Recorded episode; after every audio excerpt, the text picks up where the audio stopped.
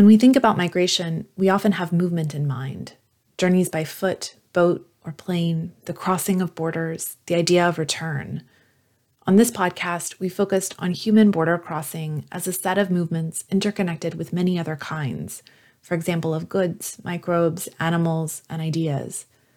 But what happens when people can no longer cross a border?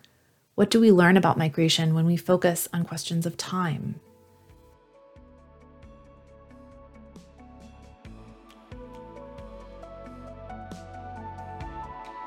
Welcome back to Migrations, A World on the Move, a series brought to you by Cornell University's Migrations Initiative. I'm Eleanor Paynter, postdoctoral associate of Migrations, and your host for this podcast that seeks to understand our world through the interconnected movements that shape it.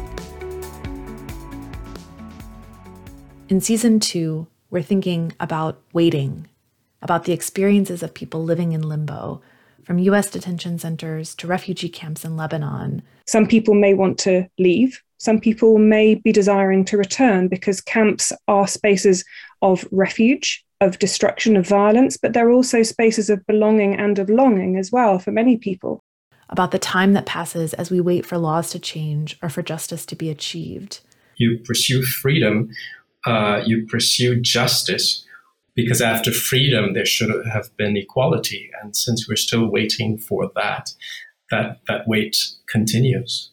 And about the myriad ways that waiting shapes experiences of migration and the systems and structures that regulate borders. You know i think people are sort of holding on right and, and to everything until that moment where they cross. Um, and then if anything after that um, they're still in limbo. And, and maybe forever in, in limbo in the United States.